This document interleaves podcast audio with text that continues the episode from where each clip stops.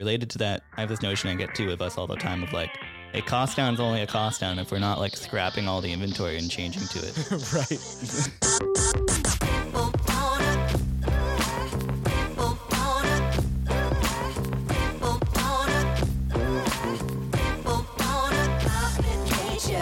welcome to the Open Hardware Manufacturing Podcast, the podcast about making open source hardware. My name is Stephen Hawes. And I'm Lucian Chapar. This episode is all about hardware release. So, taking the source of the thing that we've made, bundling it up, and getting it ready to actually be an official GitHub release and also start putting it out onto the line. There is so much stuff that goes into doing this. We talk about scope creep and like little features or bug fixes kind of weaseling their way into a certain release. How do we manage updating print farm software, OHI, open hardware assembly instructions for, you know, folks actually making the stuff? How is it going to affect us internally and externally? What are all the actual tasks that we have to do to make it work? What changes that we make in a release are going to affect existing users and customers for interoperability and upgradability, and also making sure that we are incredibly thorough with our testing and making sure that what we put out the door and what is bundled up in that release is valid within that release. We talk a lot about our tool chain too, and like what do we use in terms of CI and the GitHub side. We talk about the internal tools that help us manage like our BOMs and our purchasing behaviors. We talk about how we survived the bus test here for Stephen and I. yep. We also talk about the pacing of a release. I think that's a big thing that we touch on here. Like, how do we do it? When do we decide to have the bus leave the station versus when do we wait and sit on it? Yep. Cool.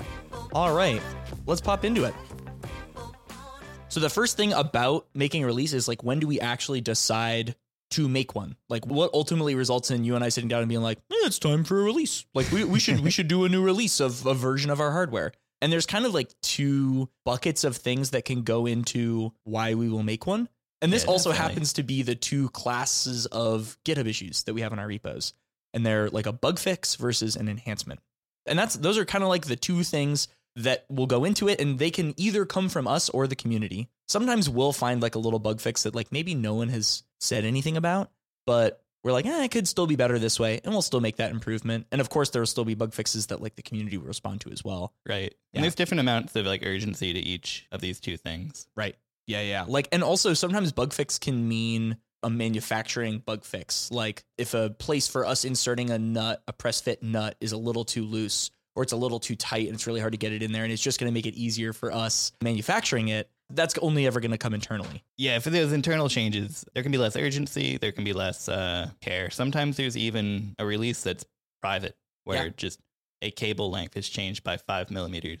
yeah, to help with assembly or whatever. yeah. Yeah. Or most of the time it's like print settings. You know, it's like it's something that is it doesn't really affect source because technically that's a source thing. But yeah, it's something small where it's like it's just helping us grease the wheels to make things a little bit easier. And then enhancements do the same thing. Enhancements also can be community driven or us driven and also could be for us or the customer or and builders. Like Blades is a great example Yeah. we're working on doing a release right now, switching over to not having individual slots for the front and back rail that the feeders talk to, but a big chunky boy that has like 12 or 13 slots in it that we're calling blades. That is not improving things for the customer at all. It's just making it easier for us to make it. Yeah, it makes it so we have to solder, I think, 42 less 2x3 IDC connectors per lumen. And we've tried dip before, it's miserable. Yeah, we, we kind of moved away from that. And also for that's 258 pins that we solder fewer for each lumen. 258 pins. Like it's dreadful. Yeah. that's a huge improvement for us. So if there is an external or internal bug fix we want to make, or external or internal in terms of the source of where it's coming from, enhancement we want to make, we usually add it to a list of like, what's the next release we're making? Sometimes for me, it'll take the form of taking a lot of feedback from the production line. Mhm. Like when Bryce is building the lumens, he'll be like, this part could be tighter, this part too mm-hmm. loose. Yeah. And I'll make the change and I'll push it to our CAD staging branch on GitHub. And when I see that, like, okay, there's like four different changes here, Yeah. and I'd like them all to hit at the same time, then it's a great candidate for a release there too. Right. So when I have enough substance to share with the public and start selling as a new version, Right. then I deem it important and worthwhile. Sure. Because if you change one print to have a slightly different tolerance, it's like, okay, the amount of effort that it takes to make a new release and then to push it up and blah, blah, blah, blah. And this is something I think we'd like to make easier in the future is making releases more automated and stuff. But, you know, it's still a lot of work. Yeah. Like for each release takes X amount of stuff, which we'll get into later of like what actually goes into it. But if we can minimize that, that's great. So it's good to bundle them. You know, we, can, we can't release it like software where it's like git push origin main and then it's release. You know, it's a new thing. It's like there's a lot more stuff that goes into it. Everyone would find that taxing. So the pacing here is pretty important to get right. Yes. Yeah, totally. Yeah. And like towards pacing, the machine shouldn't be changing every week, even if it could. Yeah. There's so many reasons why that would be not too good. Yeah.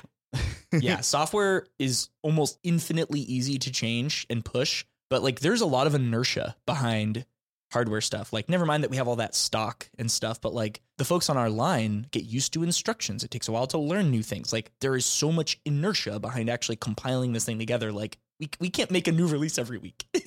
It'd just be silly. It would be silly. Some semblance of design stability is critical. Yeah. Yeah. I, I think so too. Not too quick, not too slow. And also because these, you know, releases are kind of broken up into sometimes you have like a little patch where like prints are fixed or you know little optimizations. And then sometimes we make a big release like blades or like 3.1 came with the um, linear rails. We're usually kind of working on two releases at the same time. Yeah. like right now we're working on a new version of the motherboard and like a different enclosure for the motherboard and stuff like that. That's probably going to be a v4 release. Like it's a big boy release. We're also in the middle of compiling stuff for a 313 release. So we're, we're working on kind of like a bug fix one and then also a big version at the same time because we don't want to gate some of those smaller things behind a huge change that's going to take a while. It's good to be working on like a patch version and a big boy release version at the same time. At least in my experience. Do, Yeah. you, do you feel No, similar? I, I agree. Actually, Okay. I, I think that'd be my advice to the like hardware and product designers listening. Like, Mhm. break it up a little bit where it makes sense to. Because if we were only gunning for like the next major version of the Lumen, it would gate a lot of other smaller improvements from being seen anytime soon. Yeah, yeah, exactly. And we also we operate very differently than like, you know, we always go back to Formlabs because we spent a lot of time there and that's how we saw a lot of hardware get shipped, but you know, there were changes, but like once things got stable, like they really weren't changing too much, you know. Yeah. We're constantly updating different things and our machine is so interoperable, it makes it easier to do this. So like depending on what your product is, you might not be able to make changes that willy-nilly, but for us it works great where it's like, yeah, we can just change a print and like make it better and like fix something that someone reported. Like ah, it's so it's so easy to do that. So, you know, we we're able to do that kind of two at the same time thing or release as often as we do. And because we're fully open and transparent, it's easy enough for the public to follow along with what's changing. Yeah. If the Lumen was a black box and you weren't sure what you were getting, Yeah.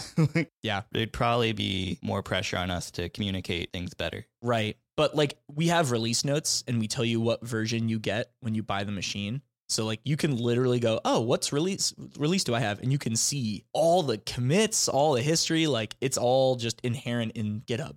It's pretty cool. Yeah.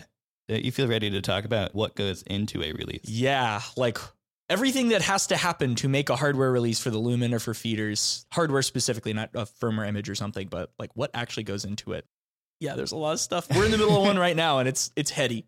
yeah, we thought it was just, oh, we're changing out a PCB and a print. And then we made a checklist and it quickly grew from like three things we knew we had to do to like 20. Yeah. Always expect this to take a little bit longer than you'd planned for. Yeah, yeah, I think that's totally fair. the first thing is obviously does it work? Have you validated it? Are you going to have a regression? Have you put it through its paces to do that? And like this is something we talked about a little bit before, but also like I think we have three or four validation episodes in the docket that we'll get to. But like you have to check it. If you change stuff, you have to make sure that's not going to like cause a new failure. Yeah, it takes work and effort to do a release and to have to undo one or to cause a regression just it feels silly. Yeah. Like, uh, yeah. do your best to avoid avoid that where possible. Yep. Only greater than or equal to value. Mm-hmm. Yep. definitely. So that's huge. That that's a the, before anything else, you have to make sure that's the case. Another part of like this release planning is just deciding when to cut it off. Yeah. Like, don't let your scope creep here.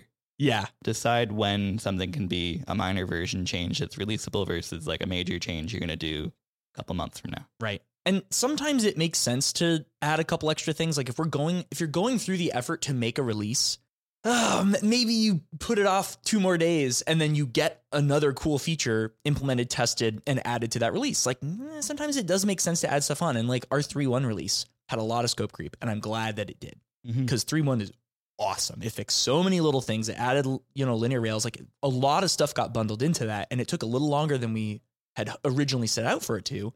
But it's it's out there, you know. Like that stuff doesn't have to be a 3.1.3 or 3.1.4 release or whatever. So maybe then we'd say like have regard for scope creep and understand that it might be happening and like Yeah. consciously choose to let it happen or not. I think that makes a lot of sense. Yeah. Like should decide how important is it? Like if if someone's like, "Hey, there's a critical bug with this hardware. You need to fix it." Nothing else should go in that release. Yeah. You should do a bug fix release release. You should drop everything. That should be the only thing you work on and you fix that problem. And Yeah. like that is that is the only thing you should do in that release. Don't oh maybe we put it off a couple days. No. Make that release. And then we're maybe do another bug fix release later or something if you want to do other tweaks. But yeah. Yeah, or sometimes it makes sense to wait. Like I might be working on a Lumen improvement, and you might be, and maybe a delay on my contribution means that our two improvements can meet at the same release. Right. Yeah, exactly. So just let it be a little flexible, Mm-hmm. but just be intentional. Understand that you're releasing something to the world, and you're sharing it. Yep. Yeah. I think a lot of this also has to do with, you know, scope creep is more, you're more inclined to do it if it's hard to make a release. Like if there's a lot of work that goes into the release, it's like, oh, well, if I'm going to go through the effort anyway, I might as well add this new feature in. so making it easier makes it easier to release early and often. And maybe early isn't the best thing because this is hardware. It's not software. You can't just git revert. you know, you're yeah, shipping yeah. an object. So it's a little different. But, you know, the easier a release is, the easier it is, I think, maybe to manage scope creep and just be like, whatever, we'll just cut another release next week, you know, and make a small incremental improvement. It's always funny too, because let's say like it's the same amount of work to me if let's just say every single FDM part in the Lumen had its tolerances adjusted. Yeah. I'm not changing a single thing about the source besides updating some FreeCAD models. I'm not changing the BOM. I'm not changing OHI. I'm not changing public docs. Right. So like to me, it's the same effort to update the source on one part versus 20 for FDM. Right. Yeah. It's like if you're already going in there and editing source for one of them, like you might as well do the rest. Yeah. Yeah. So Interesting. that's that in some ways that can get ahead of me. Yeah. And like, uh, I don't, I might as well change the top cover. Like, right. I, if I'm updating one print farm setting, I'm updating same as updating three. Yeah, that's true. Yeah, it's actually better to bulk that together because if we're updating all those freaking SD cards, we might as well put it with. If we already have it in the computer, we should be putting the right G code file on them. You know. Yeah. Yeah, that's a good consideration as well if you're printing your parts. okay. So if you can then assume that we've decided like what constitutes the release, Mhm. there's actually cutting it. Like, Yes. how does that hit the ground? What do you need to consider? Yep. And for us, there's the internal and the public changes that a release will touch. I, I I can speak towards the internal stuff pretty easily. Yep. I'll, I'll let you touch on public, Stephen. Okay. And for internal, there's a couple different categories, at least for Opulo. Um, the listener here might have more, but for us, there's the like the product lifecycle management software, Aligni, we use, and like how it also interfaces with our inventory management. Mhm. Like we have to make a build for each lumen we sell. So I might need to make sure that our internal PLM software has an updated BOM. It's using the right number of baggies. It knows about the new PCB revision. For those that don't know, PLM is product lifecycle management software, and well, you describe it. You know better. Yeah. So as Stephen said, PLM is product lifecycle management software. And it's like what organizations will use to take a design that's been validated as a successful prototype through to mass production. It contains your bill of materials. It, it might contain change management processes. Drawings, exactly. cost of stuff, vendor information. It's just kind of like your database for like all the parts in a, a thing you make. Yeah. Ideally, an export from your PLM is sufficient for an overseas vendor to manufacture your product. Yeah, just like a CM packet. at at least that's a subset of the CM packet. Mm-hmm. Yeah. But yeah, that's PLM. Mm-hmm. And what is a build for those that don't know in Aligni? A build is um, a production lot with Okay. a start date and an end date and a, a quantity of machines you're making. okay, so it's kind of like telling our PLM software, "Hey, I intend to build this many using this these parts." Yeah, exactly. Okay. To make a build, it needs to know what revision we're making. Mm-hmm. So I have to update everything if there's like material changes that Aligni would know about. Sure. Aligni doesn't really, it doesn't know about the shape of a FreeCAD model, but it knows how much filament it's using. Right. Yeah. it's much more about like managing what do we have in house, you know, at the office to bake stuff. Yeah, Yeah, and what we're consuming. exactly. And so, like, let's just say then that 20 FDM parts are updated. I have to go then, or someone else has to go update all of our 3MF files, reslice everything, Yeah. validate all of those parts. Yeah. And just make sure they're printing right because it can be a little different printing one part versus 20 on a plate. Yeah. Different cooling. Is the fan being obstructed by another print on the plate? Like sometimes I'll walk over to the printers and I see prints arranged in like the most wild arrangement. I'm like, what's going on? and I talk to you and Bryce about it. And you're like, it's for cooling. Like the cooling is better for this. I was like, okay. and that's back to that validation there. Yeah. Yeah. Really. That's true. But uh, you have to think about every step of the way, like as you go through it, I guess. Yeah. And then also internally, we have to make sure that the production line has the right training in place to build a new revision. Yep. Maybe they don't need to be updated on changes. Like maybe it's just a part's easier to handle. Yep. But in the case that it's more complicated than that, we have to update OHI. Mm-hmm. Maybe we have to tell them how to handle a PCBA totally different than they were before. Right. Like and, blades. and OHI is the website we have for instructions. Yeah. For the folks here that are actually building the machines, we have our all, all our assembly instructions online. It- It's the work instructions, effectively. Yeah. Open hardware assembly instructions. Yeah. OHAI. ohi.opulo.io. yeah. it's a cool site. It's like the sleeper version of our docs page, is kind of how I think about it. It's like the one for us, but anyone that wants to build one can use it too. Yeah. And there's a, a fine little nugget here that's interesting. And it's like, yes, there may be a release to GitHub, and yes, there may be a release to Liney, but we have to decide when we're making the new version. And we Yeah. have to plan for who gets it. Yes, like which actual order do we switch over for? And what builds do we say, okay, this is the build that's going to be this one. We need to make sure it lands by this one. Like, uh, yeah, that's it's it's making like a theoretical version thing match up with a real life logistic thing of like how fast can we make things and when are these machines shipping? That's weird too. yeah. And that can be the hard part. yeah, yeah, yeah, yeah. Honestly, the public GitHub release might not have time pressure to it, but let's say we took a Lumen offline that was making the old version of a PCBA. We now have time constraints and pressure to get something out there. Right. Yeah, totally. And then also with inventory, there's the the whole thing about what do we do with old stock? Like, let's say we update a print, like X Xgantry front. Let's say Yeah. we update X Xgantry front, and we have 50 of them printed already. What do we do with those? Those are technically from the last build. Well, we could either choose to, let's say it's adjusting a nut fit. Yeah. You know, yeah, okay. We could consume that stock and still use it in the next version, and it's not. It's just going to functionally change something on the line for how easy it is to put it together. But if it's like a version compatibility, like it changes the height of a part that you can pick for a certain version or something, that needs to be gated cleanly. You should throw away all your old stock so that you don't get compatibility mixes. Yeah, there's there's been releases where we have to scrap a couple hundred dollars worth of 3D prints. There's Yeah. been releases where a lot of prints change, but we're comfortable using the old version because it just made it easier for us, like you said. Exactly. Yeah. Those are really easy for consume old stock. It's like, we're not going to throw out all those prints. If it's just a little bit easier to make it for the new version, eh, it rolls in when it rolls in. Yeah, it was brutal to scrap inventory when we were switching between machine colors, if you remember. Oh, yeah, I do. Cause we used to, we used to print it in that like yolky color. Yeah, even earlier, one build might be silver. Then we tried out the sh- uh, yolk yellow color, Oh, and right. then we switched to like our black with gold accent colors. So, That's like, true. I was scrapping buckets of filament because there's no interoperability of like mixed colored Colors. parts. Yeah. it just, it looks like a mess otherwise. yeah, Yeah, I think we've learned a lot about how to manage that better. And like, especially with our print firm expanding, we can run leaner with what prints we have in inventory because printing is so fast, we can just catch up immediately. yeah. So if we stay really hand to mouth, there's almost never a lot to scrap because we just we print what we need almost real time. Yeah, and Bryce and I have actually worked out a fantastic little system with minimizing print scrap rates where um, the moment I know a part is going to be changed by the next release, I go up to his bin for that component and I put a red X on it to, con- to convey print only as needed. Don't send it hard at the print farm making this component. Right. Yeah. Yeah. Yeah. That's cool. Yeah, make that part just in time. Right. Because it's gonna be deprecated soon. Yeah. That's cool. I didn't realize that's what that was. Yeah. That's cool. The the next version of that will be never print that part again Yeah. because I need maybe there's a hot fix or something that has to happen. Sure. Yeah, that, that's a great system for it. And Yeah. also, prints are a much more acceptable thing to throw out. Like, if we have like $20,000 worth of like cameras or something. Yeah, we're not throwing those Yeah. out. like the we the design and the release has to consider also what we have in stock because even you know as, as long as it's still workable. Like if if we realize that like let's say the cameras are just not workable, yeah, we can't chip that.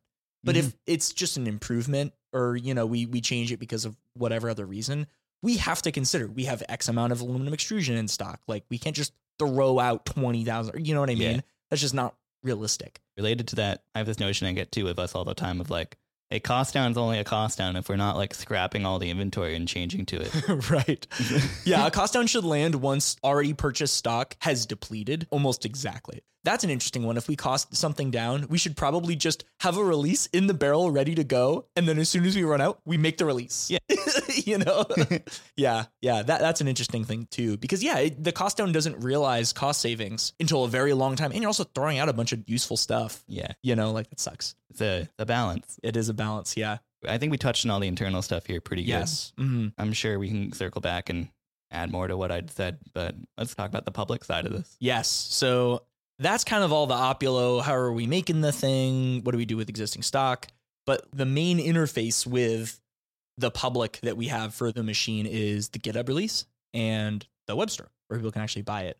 So the GitHub release is pretty straightforward. We have a pretty standardized method of making the release. There's a new place where all of the source goes. I've written a lot of CI tools in conjunction with a lot of our devs to like auto export STLs and blah, blah, blah, blah, blah. But that all happens automatically. That's pretty easy. The meat of the thing is making sure that the BOM is up to date, uh, the bill of materials, because everything is based on that for the output release for GitHub. And then writing release notes.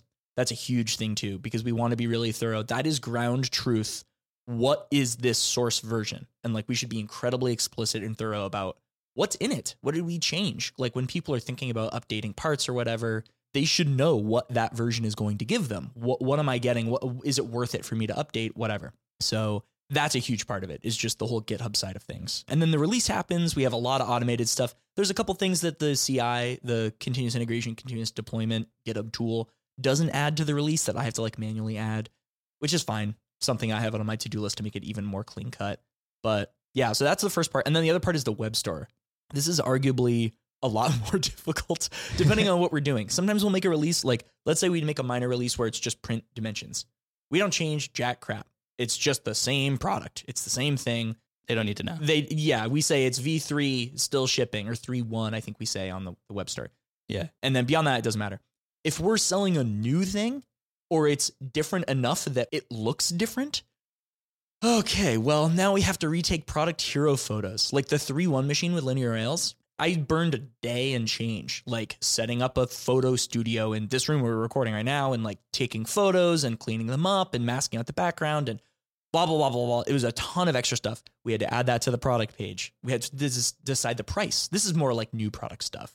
Like, how much are we going to charge for the thing? How much does it cost us to make it? And like, we have to decide that. We have to calculate how much is it in labor. We have to build them to know how long it takes, to know how much it costs us, to know how much to charge, which is very weird. Yeah. So depending on how something's changing, it might touch way more arms of the company than just engineering and touch on like the like heavily, heavily on product areas of like our operation. right. And then there's SEO, there's metadata, there's like putting it into, you know, like analytics and like there's a whole there's a bunch of stuff. If we make a new product, it's like, oh man, there's like a whole laundry list of things. It's not just like we put it on the web store and it's done. It's like it is a project to even list a single item There, on the website. there might be a film crew to email. Yeah, Like, that's true. For big. theaters, we we hired a whole production company to come in, Yeah. and like that was such a cool experience. That was awesome. Mm-hmm. very grateful we were able to do that. Yeah, that was that was cool. But like that was a huge thing, and that took you know probably a week and change of my time to like manage and structure and communicate with, and like have the actual shoot and prep, prep parts for, and all that kind of stuff. Yeah, that was a lot. So huge there.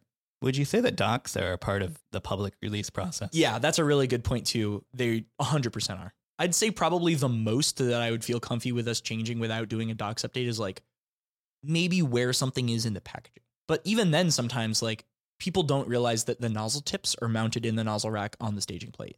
And they're like, hey, my machine didn't come with nozzle tips. And it was like, check this thing. And they're like, oh. So like being really explicit about that kind of thing is super important. So like even sometimes if we change how something's packaged, it's like even that might need a docs update to be like, hey, this is where you'll find this thing. You know what I mean? So yeah, most of the time there's going to be an update. There's going to be an update of some kind to the docs as well that also has to land with it. Just a lot of moving parts here. Yeah, and then also if we're changing, this is a whole other thing too. This is like source GitHub stuff. You know, if let's say we're just changing prints or or we're changing something about the machine, it might also come with config and software changes too. So there might be other repos with other things that I need to make a new cut of a release for code even and attach that onto the release as well. And that's not just like most of our code is actually not in the Lumen repo. I actually don't think there's any code in the Lumen repo. It's all Marlin and OpenPNP. Well, OpenPNP has config files, so that's Yeah. still in the repo. But Marlin is separate. Photon for the feeder firmware, that's a separate repo. So that needs to be compiled if we're going to land a firmware update or a software update along with that. That's a whole other thing too. So yeah, there's a lot of stuff. a lot of stuff goes into actually cutting your release hardware. I'll say this though, top header about the release. Yeah. Each release is a stable version of the product that we'd stand by Yeah. for like years to come. Yeah. So all of this needs to be condensed, crushed down into like a zip folder that could be a Lumen that you could make out in space and use indefinitely. Yeah. Like each release is something that you need to be comfortable standing by and supporting with documentation and anything else that might be a part of running that Lumen. Yep. Yeah, it is a standalone block of validated hardware. Yeah. or configuration even because it's, you know, can also have software in the release. But yeah, not only are we trying to put it out and document it, but we're also kind of stamping it and being like, "Yep, here's a valid one." If you check out this other random part, well, we haven't checked to make sure that that other previous version of a part works with all the other ones. This is us saying, "Yes, this is one that we tested and it it, it works." You know, it, it's us stamping that. And if we realize, "Oh, there's actually something else that we need to, you know, add to that," we can edit the release, which is really nice. And we've been able to do that before. That's been handy. Yes, it has. So, from the original question from Discord about what do we actually do between designing and building the thing, we're we're actually kind of always doing both. Like, it's rare nowadays that Lucian and I will actually be building the machine ourselves. Like, we have a whole team of folks that all they do is build machines and ship them out. But Lucian and I are pretty much always working on another release or two. We usually always have a bug fix release that's kind of in the works where we're kind of collecting little bits of updates that we're ready to put out for another release. And then we're also always working on some new big feature or some big major revision that's going to add some big chunk of functionality or something like that. So we're kind of, there's never really downtime. you know, we're like, we're always kind of working on a new release. Yeah. And when there is downtime, it's ample opportunity for you to catch up on content Yeah. make the docs better. Yeah, totally. Like if if there is a, a time where you know maybe my part of a big major release is addressed, and you know I'm waiting on your stuff for CAD or something like that. Yeah, maybe I'm working on docs or I'm making another video or something along those lines. But there really isn't stuff like uh, also in the comment was mentioned like what if we get a PCB back and the footprints aren't correct and stuff like that, and you know that could delay a release. That stuff happens so much ahead of time before the release. Like we haven't even scheduled a release that includes the PCB. We're working on a new PCB for the Lumen right now. Yeah. I'm I'm getting back beta builds of it very frequently, like one every couple weeks as I you know I'm, I'm iterating through it. We don't even remotely have a release for that scheduled yet Yeah. because you know we're only scheduling it when we're like really coming up on like things feel stable and tested. So they don't really delay it that much, and also it's getting PCBs is so quick. it's so like I'm never really waiting for anything. Prints are immediate, firmware compiles. You know, And if the release gets delayed, we still stand by the previous Lin. We'll just manufacture the previous version of the Lumen. right? Yeah, yeah, exactly. Before we get further into it, we're going to take a quick second for a little ad sponsor. We'd like to thank PCBWay for sponsoring this episode of the OHM Podcast. We use PCBWay for all of our prototype boards, getting in excellent PCBs as early as we can possibly get them for different versions of the motherboard. And recently, we just got a whole bunch of PCBs in for slots, which we're upgrading the Lumen PnP for. So this new version, getting it on the line quickly was super important for saving us time. We got prototypes in in less than a week. We immediately validated them and then turned around and we were able to order production lots. And that was because PCBWay got us awesome quality PCBs as soon as possible. Thank you so much to PCBWay for sponsoring this episode. Okay, third section. Okay, cool. So the next section we, we wanted to talk about here is like, what do we think about when we make a release? which is arguably the biggest part of this like actually doing kind of the the drudge work of like structuring all the files and writing the release notes and whatever is like that's easy but like thinking about uh, all the weird asterisks is really the meat of the thing And I'd, I'd say this is a category of like considerations that is a part of the entire process, like from beginning to end. totally yep But for the sake of this conversation, it's just only being brought up now. Yep. The first thing we'd had written down was how much do docs need to be rewritten, if necessary, for a release? Right. Um, a big consideration is that sometimes they might a release may just completely bifurcate what you've previously written about the product. yes and that can be really frustrating. Yeah. Or it can be really important to the customer. totally Or it can be just maybe a change would, if not documented, it's confusing to the customer. And we need to make sure they're covered. That'd Yeah. be a succinct way to say that. Totally. Like the the best example I can think of here is when we went from version 305 to 3.1, and that was going from V slot rollers to linear rails on the machine. And the assembly is actually not that different because that's all obfuscated behind stuff that we make. Like when the customer gets it, you drop the X gantry on the Y gantry, you bolt it in. Not that much different. But all of the pictures in the docs were different. Yeah. All of them. If I got a machine and I'm like, I'm putting it together, and I have these spicy new linear rails and I see rollers and all the pictures, I'm going to think I'm in the wrong place. Mhm. So you took two full days and redid the entire assembly docs v3.1 because it's going to be a nightmare otherwise. People are going to get confused. We're going to get messages about it. People aren't going to know what's going on. That's super important. I think the docs differed by no more than 500 words. Yeah. If that. Yeah. It was mostly pictures. But yeah, exactly. It'd be Yeah. it'd have been confusing to the end user Totally. if they'd seen the wrong machine in the build instructions. Yep. Yeah. So, and like doing that work was totally worth it because like 3 1 and adding linear rails was a huge improvement. But it's something to think about. Like, how much are you going to have to rewrite docs? Is it going to completely nuke it? Are you going to have to restructure how you do docs? Are you going to have to like have a drop down now for like what version am I on? And like, oh man, I mean, there's so many ways to do that. It's messy. Yeah.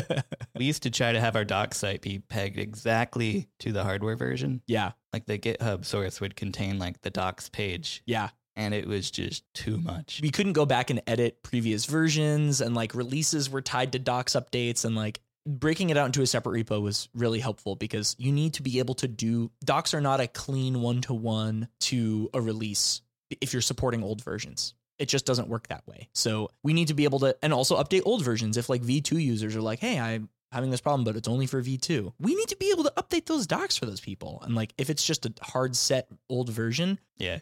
so yeah, that's a huge thing to consider. Like how much work is going to go into that release? How much time are we going to need to do that? Definitely, definitely. This is one of the biggest ones that the folks in Discord were talking about. This is one of the biggest important things is hardware is permanent and software is changeable. If we were a software company, that's the whole ethos of a ship early and often. Yeah. If something's broken software wise, git revert, ship it, out it goes, problem fixed. Mm-hmm. We do not have that luxury. We are shipping an object to somebody. It is not something that you can revert easily. It is a commitment to that hardware to ship it. We don't get that same kind of benefit. so we need to be way more careful and considerate about what we actually ship. There are some things that we can do that do let us get some flexibility. One of the best examples is Marlin configs and OpenPnP settings lets us really, really change how the machine operates, which is a really nice luxury that we get. So we can still kind of benefit some of the software stuff because, you know, software is what's controlling the hardware. But the things that are super critical, like linear rails, don't skimp on linear rails. Linear rails are correct. We make sure they're correct because that's something we're shipping. If it's a software thing that we can fix, sure. But like, yeah, something like that is no joke. Yeah, definitely. We that and that's why in previous episodes we talked about how there's so much quality that goes into the hardware. Yeah. We need to be so scrutinous of what's going out, Mhm. what's the hardware going to release. Yeah. Does it all work together? Will it work indefinitely? Totally. And like shipping a replacement part is possible. This is my next point here is like the Lumen is very configurable and easy to modify. Mhm. It's very open, you know, literally open source, but like you can generally see how most parts of it go together. You put the broad strokes of it together yourself. So a part swap is a very easy way that we can fix something, but that's not something we want to rely on ever. And it's also expensive to do that, especially for international people. Yeah. And especially for international people where we want to get the problematic one back for like figuring out what's wrong with it. It's really expensive. So like doing it right the first time is like always worth it. Yeah. yeah. For the international folks, it's like to get them something quickly to fix the machine being down, it's guaranteed to cost forty dollars plus the parts plus the labor. Yeah. Yeah. To get it back, so much more. guaranteed to cost hundred dollars plus their time Yeah. It's just bad. everything. Yeah. It's just it's just bad. And it's also it's messy. It's not a good experience for them. Like doing it right the first time is so important. And that's why we mentioned earlier like the validation of that new version. Like we have to go through the proper steps to make that happen. But yeah, so the fact that we can swap things, I mean, it's always better to be able to swap a part out than to have to have them send an entire machine back to us. like we can just send them a replacement part and, you know, th- that just solves the problem, you know? So having it be interoperable and have people be able to replace parts is huge. That's a really, really nice thing. been very handy. Yeah. Especially such a talented user base. Like if you have the chops to most of our users know how to design circuit boards. They have a lot of electrical experience. Yeah. They know how to use an Allen wrench. Yeah, yeah, totally. So that also helps a lot too. Yeah. It might be different if someone's making a product catered to like a non technical audience. Right. Yeah. So making it so that parts are very swappable and interoperable and that's something that we think a lot about when we're designing the thing to make it really easy to like edit and like what's the customer? Does the customer have we shipped the customer every tool they need to work on any part of the machine? Like we ship a very specific kind of allen key to make sure that customers can use that was a whole thing like we switched the driver type for feeder screws and we had to think about well do they definitively have that screwdriver? Have we shipped it to them before? Do we know they have it? And like that kind of thing. Making sure they can do that is huge. And also being able to change stuff in software later. Lucian you had kind of a cheeky idea about what if we had a I think it was just yesterday we were talking about this. Like right now, the motherboard is set up to uh, do sensorless homing for X and Y, and then limit switches for everything else. What if we had like a software configurable like crossbar? I forget the name of the chip, but it just like lets you connect pins together arbitrarily and we could swap the pins for the driver to like or for, for the limit switch to decide whether or not it's connected to sensorless or a limit switch. Like that's a great example of choosing hardware that lets software change stuff in the field. Right. what hardware we ship lets us change it. And we still kind of do that because we have jumpers on the back. The customer can cut and solder a jumper. So that's software. Like I, it's not software editable but it's like after shipping editable doing things like that really lets people be able to have some more flexibility of you know we, we can change things we can tweak stuff later We make a machine that we know the software can stand by and support, and like we we we don't ship anything we couldn't improve the software. Right. Yeah. Another great example of this is the stepper drivers we use. We Yeah. set the current software wise. The customer doesn't have to take the driver out and turn a screwdriver with a multimeter and make sure it's set correctly. They just put in a line of G code and it's set. So that's a great example of that. It's like software defined. The last thing about that I want to talk about with hardware being permanent is the interposer for the vacuum sensor. This was a time where we didn't ship the hardware right. And the first Rev 3 motherboard, the vacuum sensors were like not nearly sensitive enough. And we did test them, but like we didn't test enough of them because the variation of the resistor that we used for the gain or whatever whatever the whole situation ended up being, it wasn't you couldn't get a strong enough signal out of it to really get consistent detection for most people's things. The ones we tested happened to be okay, but it was nominal. We and it, it was because I made a really silly error. Like to be totally frank, I made a really dumb mistake, and that's what ultimately caused this thing. So what we did, and this was this was cool. I think this was Thea that helped us kind of work through how what the best way to solve this was. Is uh, she calls them boo boo boards, but we made, I didn't know she said that. well, well, she she made a, a boo boo board for uh, some PCB that she got made recently, and like it's it's it's exactly the Yeah. interposer. It's like a little swap board. But anyway, the the interposer is a little PCB that kind of just changes the pinout, and it pretends to be its own component. And anyone that had a Rev three motherboard, we just say patently, if you have this and you'd like to use vacuum sensing, shoot us an email and we'll just send you one. And I made this whole docs page to show how do you remove the old one, how do you solder on a new one. So we just offer this upgrade path and do docs on how to do it. Like it's hot air rework, but like you have hot air rework if you have this thing. So it ended up being all right, but it was a huge pain in the butt. It sucked for customers that they had to deal with this thing. I always think back to that when we ship hardware of like we just need to be so aware and so thorough testing of like what if the 1% resistors are high or versus low? Like we need to consider that because Yeah. if there is going to be a problem, we're, we're going to see it there. we got so lucky there. That only shipped in the V2 Lumen, where the ask on the user to get the machine working was so much higher. That's what we do true. Yeah, yeah, yeah, yeah. Yeah, and and we also knew they had soldering equipment because they had to solder parts of the motherboard. Yeah, So, yeah. I think if that happened, if we needed an interposer on the current Lumen, we'd be probably talking about sending new boards. Yeah, I probably. mean, we even like we looked at the pros and cons of doing that at the time. Yeah. and it was way cheaper to do this. Yeah.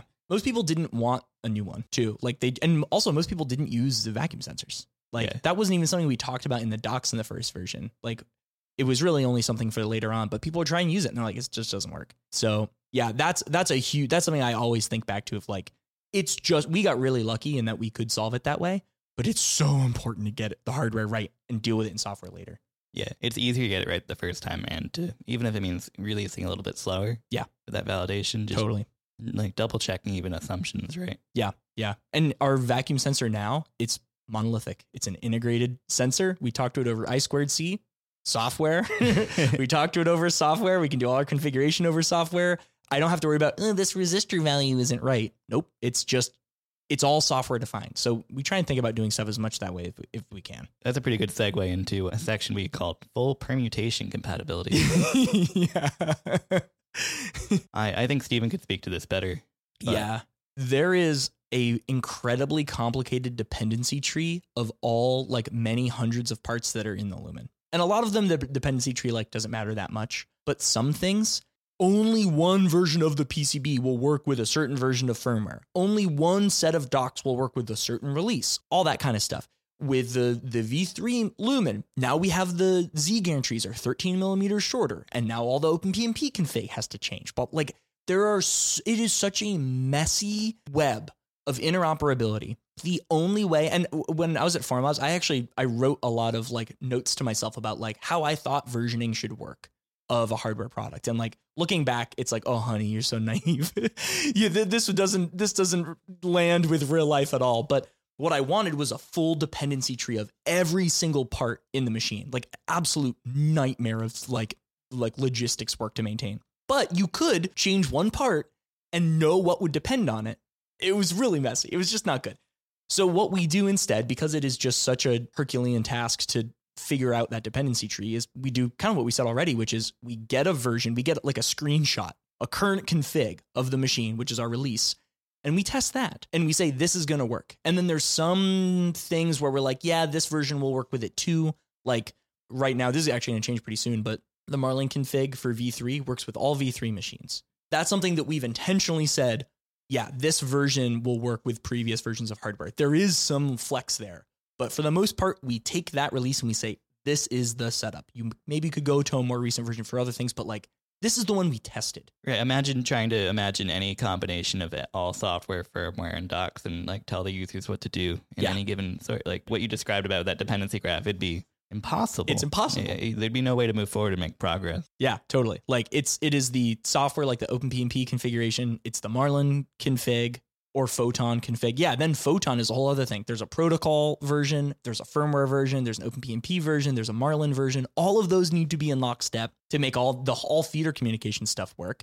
All PCBs and versioning of that stuff, documentation for all that stuff, and the actual physical CAD. Like, what is the shape of the machine? Yeah. It's impossible to do it. I had such lofty goals thinking about how that would be structured. In my experience, taking a specific release and being like, does all this work together? Is one of the cleanest ways. Yeah, it's definitely a little bit of a narrow road, but it's probably worth keeping the the users of the product on that path. Yeah. Otherwise, they're in no man's land, and uh, that's too hard to support. Yeah, because it's impossible to know. Like, I haven't tested it. I can't tell you if you change this one part and you change this one config, but keep the firmware the same. Like, I can give you a guess, but there's almost infinite options there. you yeah. know. So yeah, it's a it's a complicated thing, but that's something that we think about a lot too. Is like is this screenshot going to work? And if this screenshot, you know, the release, I should really say, is it compatible with any other previous things in a way that we know for sure are going to work? You know what I mean? Yeah. Yeah. So yeah, that's a whole thing. oh my God. I'm just thinking about it. it's so, it can be so complicated, man. Yeah. Yeah. Like, oh, you're using this nozzle rack, but you have the, uh, the old Z gantries. Yeah. You, no, devastatingly bad idea. yeah. Yeah. Yeah. it's hard. And that's why it's like, use, just use everything from that release. Yeah. You know, and that that leads us really well into upgrading. Yeah. We have to think about upgradability in releases. Yeah. Uh, at least within reason. Mm-hmm. Like, how do we make sure that the V2 users who have been along for the ride this whole time can benefit from the work we continue to do? Right. We can't obviously consider how every part we design might be installed in a V2.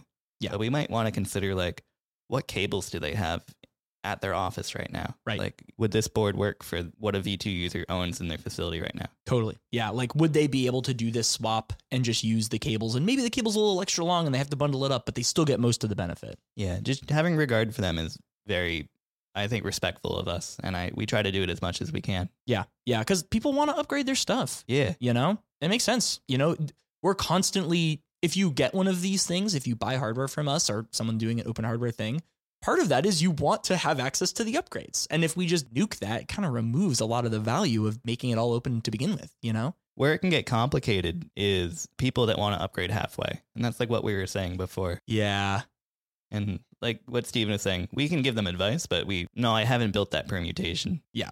Yeah. Yeah. And there are some permutations that like a lot of people have done that we're pretty aware of, like works well. Like a lot of V2 users now have a Rev 4 motherboard you know, they upgraded their motherboard. We know what that looks like for them and like what changes they need to make. We know what like a V30 machine that had rollers upgrading to linear rails, which is really just Stargle's or Thea's linear rail mod. Yeah. It's pretty much just that. there's another thing about upgradability is like, what do we know that the customer has? Like, we know that all V2 users have a printer. So, like, anyone with a V2 machine, we know that prints work for them. We know how long their cables are. We we can consider like what do they have in house and tools because we know what tools that come in the toolkit. We know what tools they guaranteed have that they'll be able to use. And I, I touched on this earlier, but like when we switched the screw type in the feeder from hex to Allen, we stopped including the Torx driver because we knew that they already had the Allen key for it in the original toolkit. So like thinking about what we know that they already have and what they'd be able to upgrade is important too. But at some point too, it's important to cut it off. Like I won't delay the switch over to a different bolt if a V2 user doesn't have it. Like I'll I'll be thoughtful. Like they can go to the hardware store and get that. It's not some unobtainium thing. Sure. Yeah. Exactly. Exactly. Yeah. It, it, it's more of just like being aware of it. You know, if like there's a Torx driver in there, like if if they build it themselves, yeah, some tools might be a little more toss up. But like if it's a common thing, yeah, it, it's it's kind of okay to know that that's going to be the case. So yeah, v, v- really V2 printer stuff is like is one of the bigger ones. But a lot of V3 users don't have printers. They can't print their own stuff, which Yeah. is weird. I mean, it's not really weird. It makes sense that like maybe some people just don't care about having a printer, but we've always had that for historically and then suddenly people can't print upgrades. It's it's interesting. Up until a couple months ago, you pretty much needed to own a printer to use Lumen productively because, like board fixtures, we had Yeah. the universal option. But Mhm. some people in high production settings might want something bespoke. Mhm. But more pointedly, like strip feeders. If you needed strip feeders, you had to print them from source. Yep. And now we sell them. Yep. Like so, we march more and more towards like people can just get everything from us. Right. Yeah, yeah. Every release makes the Lumen more and more viable in a printerless facility. Yes. yeah, yeah, yeah, yeah. But you know, for for the folks that have them, it's it's interesting to think about like what what do we know they have for sure. Yeah, so th- that's a big part of that as well. I think we hit upgradability pretty good. Mm-hmm. So we can talk then about like product decisions Yeah. along with the engineering changes that accompany them. Yeah. So we also have to think about. So here's a good example. In V3.1, we started shipping the slots, the little PCBs that let the feeders interface back to the, the Lumen and OpenPnP. We started attaching them onto the machine. Now we don't need to sell the kit, right? The, the harness kit. Now we sell it with the machine. You'd think so. Yep. but we have to still sell it for all the V30 users that maybe still want one, all the V2 users that maybe still want one. There are some people that are only now assembling their V2 that we sold them a year and a half ago. Like I've, I see people that are just now cracking their box open. Yeah. You know, like these people are still can still be using this thing. You know, Uh, we we still have to be able to support that kind of thing. And what about builders? Maybe a builder wants to build a machine and just buy the slot kit from us. Maybe they just don't want to deal with that part. Like it, it's not just necessarily we have to make product decisions about like what does it look like when someone goes to opulo.io and thinks about what to buy Right. what's on the web page and like that's an important part of some of these things you know oh this this is my favorite example of this the staging plate Yeah. so if Oh you if you go this is you want to talk about permutation annoyances the staging plate if you go to opulo.io and you look at what you can buy for the staging plate there's like drop downs hmm and options for a PC, a big PCB. It's a big panel. The reason is we made some changes to the Lumen where we added rubber feet to the machine. And we also added what we call high heels. It's like a little extender to make the machine a little taller. Yeah. I does do the rubber feet mess with a permutation? Yeah, that's the if you pick 304 or earlier, you Mhm. don't get the rubber feet. right. If you pick 305, you get a short staging plate foot with your PCB staging plate that has a rubber foot on it. Yep. If you pick 31 as the staging plate option, you get a long staging plate foot with a rubber foot installed. Y- yeah. It's And- like And there's also you can bet a one pack or a two pack. So there's like six permutations of staging plate you can buy from that one product page because we've made three decisions along the way. And I think something that we discussed about this, because this felt messy to us, is like, well, when do I have to, do I really care about this for my drop down? We're like, what if we just give them both feet and then we give them a little pack of rubber feet they can stick on if they want to? Well, how do they know which one to put on? and then we have to have a docs page that's like, if you got an auxiliary staging plate and you have this version, put the rubber foot. Just do it. Just to have them tell us what it is, and then we'll worry about that compatibility too.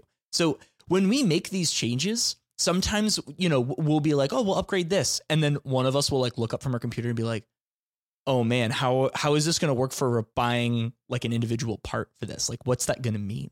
You know what I mean? What if we changed the feeder to have a different connector for the drive motor? Okay, now we have to have a feeder parts kit for okay Legacy, V1 yeah. feeders, V2 feeder parts kit with a different connector on it, and like, you know, it's just it's a lot. Yeah. you know. So this is also going to heavily affect what product decisions we make. What do we actually sell? You know. It, it's so complicated. Like the node graph of dependencies, if you're trying to make one for any product we sold, it can just splinter at the slightest change. Yeah. So it's about making product changes that like help minimize that. Mhm. And when it does bifurcate it, you're so conscious about it. Totally. Yeah. Like even the like tool head stuff. Like I think right now that has not had to be updated at all, like the toolhead assembly.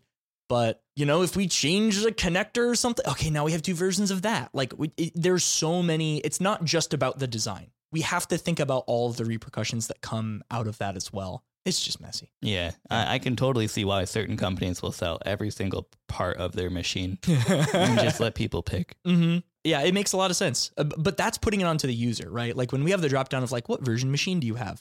That makes it pretty obfuscated to the user. They just look at the little piece of paper we sent to them or the release that they built from, and they go, okay, this I'm just gonna put it in, and then we handle that permutation for them. But you know, if you're a builder, yeah, you kind of, you're kind of, and you're doing something off off the rails. You're trying to do something weird. Yeah, you're in no man's land. Like it's you, you kind of have to figure it out. Oh yeah. Yeah. And uh, when we added rubber feet to the staging plate feet, we meme about it to this day because it caught us off guard with that level of complexity. Right. What was the thing about it? Oh, wait, that was literally the joke was that we forgot that like the auxiliary it- it- it's that we forgot the staging plate foot also needed a rubber foot Yeah. because we originally just added rubber feet to the four legs and we're like, cool, done. And they were like, oh, wait a minute. It's now the staging plates are going to be at different heights. Yeah, they don't. The machine that doesn't touch the ground. It doesn't touch. It floats now. So then we had to add those rubber feet. And then we're like, oh, wait a minute. Now that means replacement staging plates need to have the. Yeah, that's right. That's where this Yeah. all came from. And I had and I had put. It also got more complicated too because it wasn't just adhering feet to an existing print. I had put divots on the front and back left le- uh, front and back Oh, legs. that's right. So it was a CAD change I put too. divots on the staging plate foot to center it, so you couldn't just like adhere a foot. There was CAD changes. There was. It was a nightmare, and we we've we we've found our bearings about it, but Yep. I, I we tried gluing the rubber feet onto the the leg prints before it went in the box, and when we packed it into the box, the feet were sheared off because the foam fit tight. Yep. Yep. Like to harken it back, we really need to think about every change. Exactly. And, this and this anecdote, we got we got our butts kicked. we got nuked by that one. That was like a whole like, okay, stop the presses. We got to figure this one out. yeah, And now, now in common opulo parlance, when we say is, you know, are we going to get rubber footed? That means, are we making a change that we think is so small we don't have to worry about the repercussions? But actually, there's like an insidious, like huge implication of this change. yeah. You know, Oh my god, rubber feet is, is our way of saying, hold on, we should really think and see if this affects something.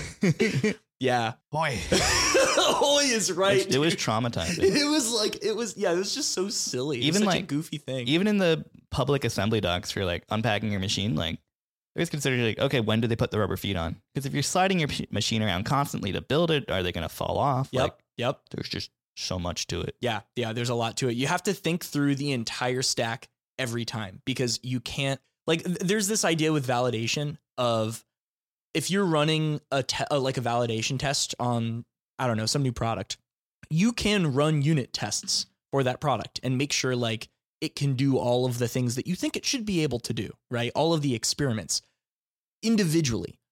And theoretically, if all those little individual things work, it does the thing, right? But what if you didn't catch a certain unit test? What if one of those unit tests doesn't matter at all? And, or what if, even if they're all good, you're missing a unit test and it's like, oh, well, that's a whole other variable I didn't even think about.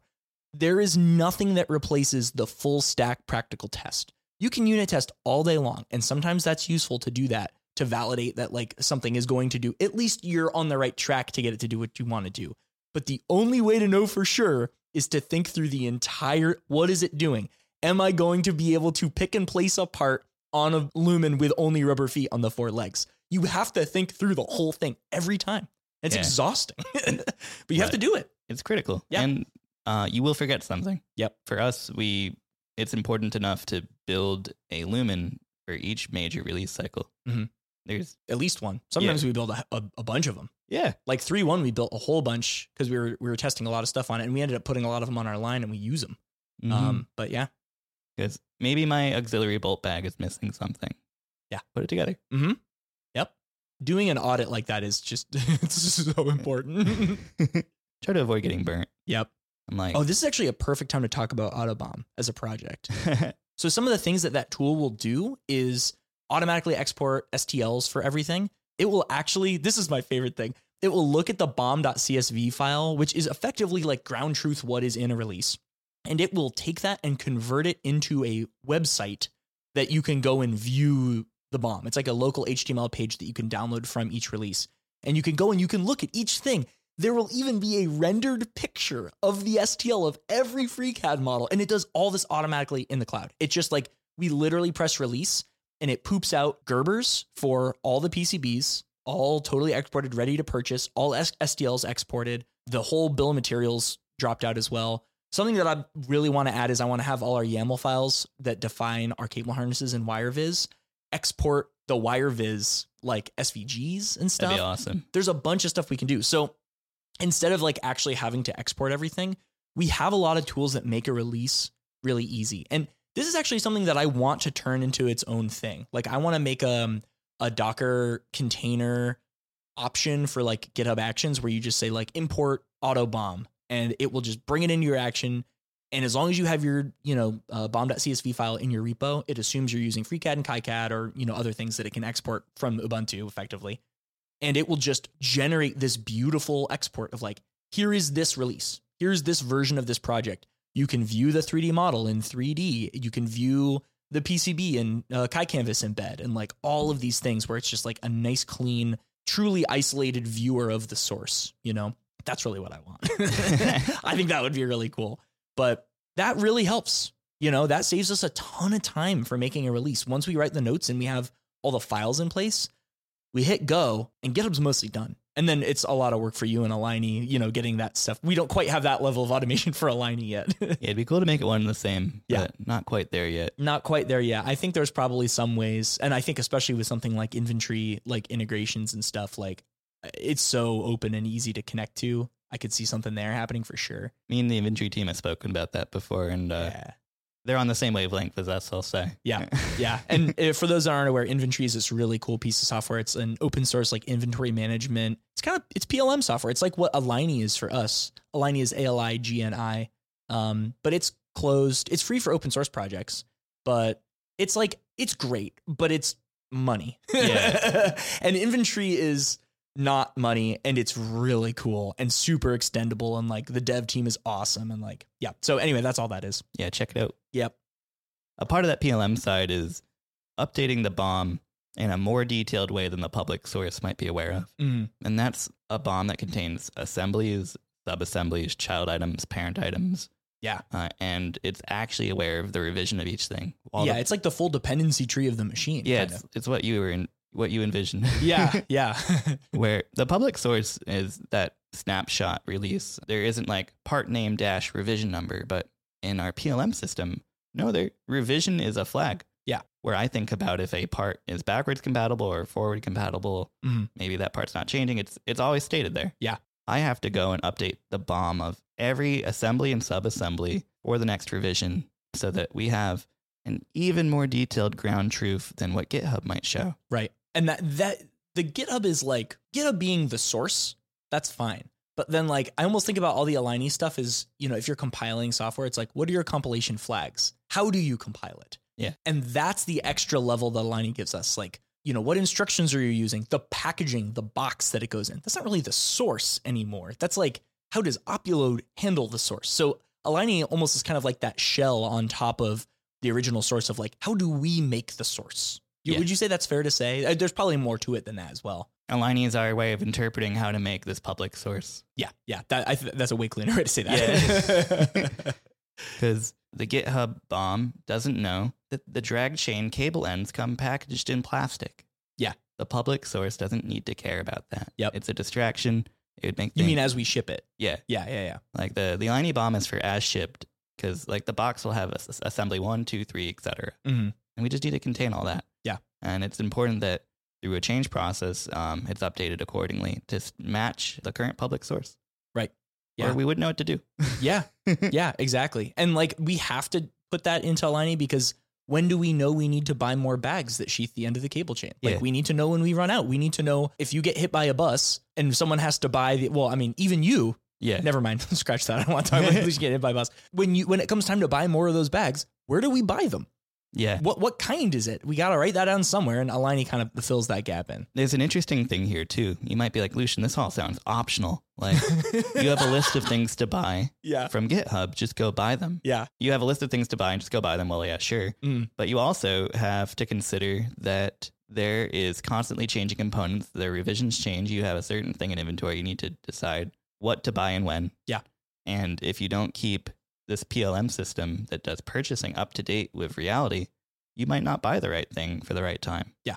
Yeah, and especially when you can put lead times and stuff in and you know how often you run builds for how many machines and what your consumption is, you can literally see, like it will even tell you, hey, based on your consumption of this part and knowing the lead time of this part, you need to order it in the next 4 days. yeah. Like it will even help you be like, listen up, time to buy the thing, you're going to run out. Like a, a spreadsheet is not going to do that. I mean, it can if you are masochist and you Yeah. feel like setting that up and updating the cells constantly, but yeah, it's a lot. And I won't lie, it can be more annoying and make me like wish I'd taken an extra programming class in school. Like, uh, I think we mentioned earlier that we'd switched the color of the machine a couple times. Well, Yeah. Guess what? I have to uprev 40 FDM parts to contain a different filament child item. right. Yeah, that's cursed. Yeah, and then you have to uprev their assemblies Mm-hmm. That contain those FDM parts, and then the SKU level Right. has to be updated. Right. And it's it's worth it. Um, and The, only way to do it, really, the moment you let that drift out of date from relevancy, it's not it's useless. Tools are only as good as you maintain them to be. Yeah. And like if we don't make sure that if I can't trust when I check Aligni that the information is there is accurate, what's the point of having it? we if we are choose to use a tool, we have to unequivocally treat it like ground truth. It has to be right. Otherwise, it's silly we're spending any time using it at all. It just has to we have to believe it, you know? Something that bugs me so much about like organizational inefficiency is when there's some system in place and you know a noob will be like oh look there's a system here. And they're like oh no that's not accurate.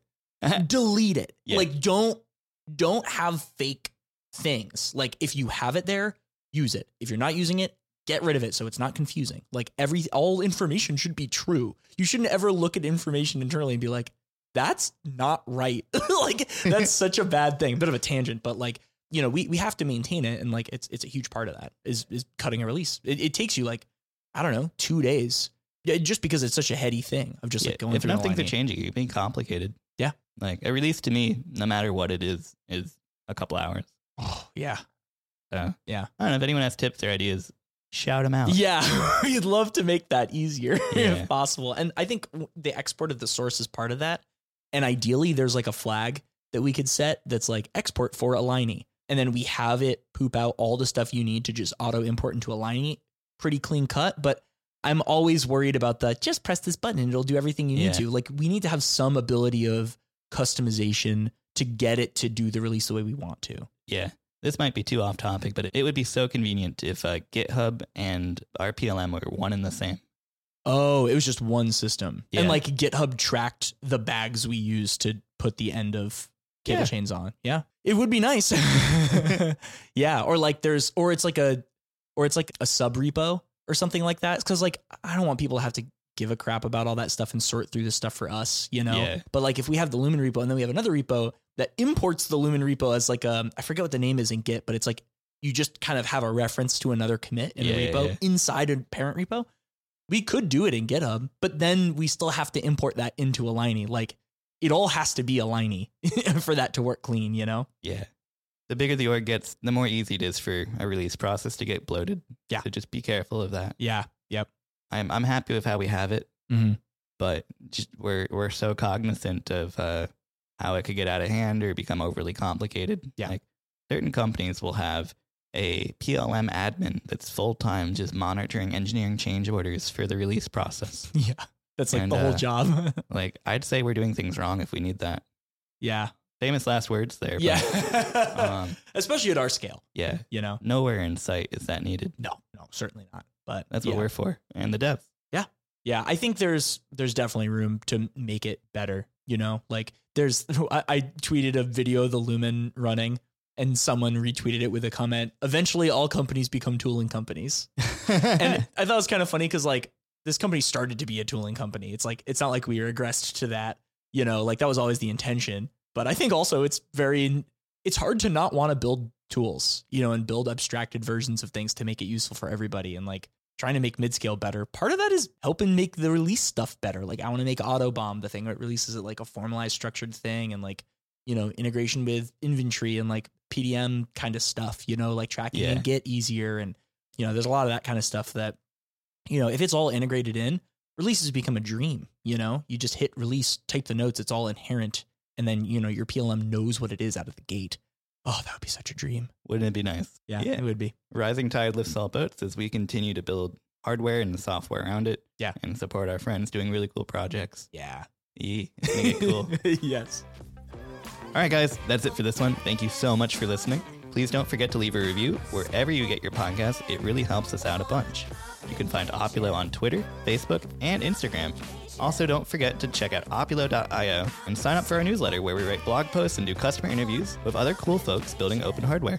That's it, and we'll see you in the next one. Thanks, guys. See ya.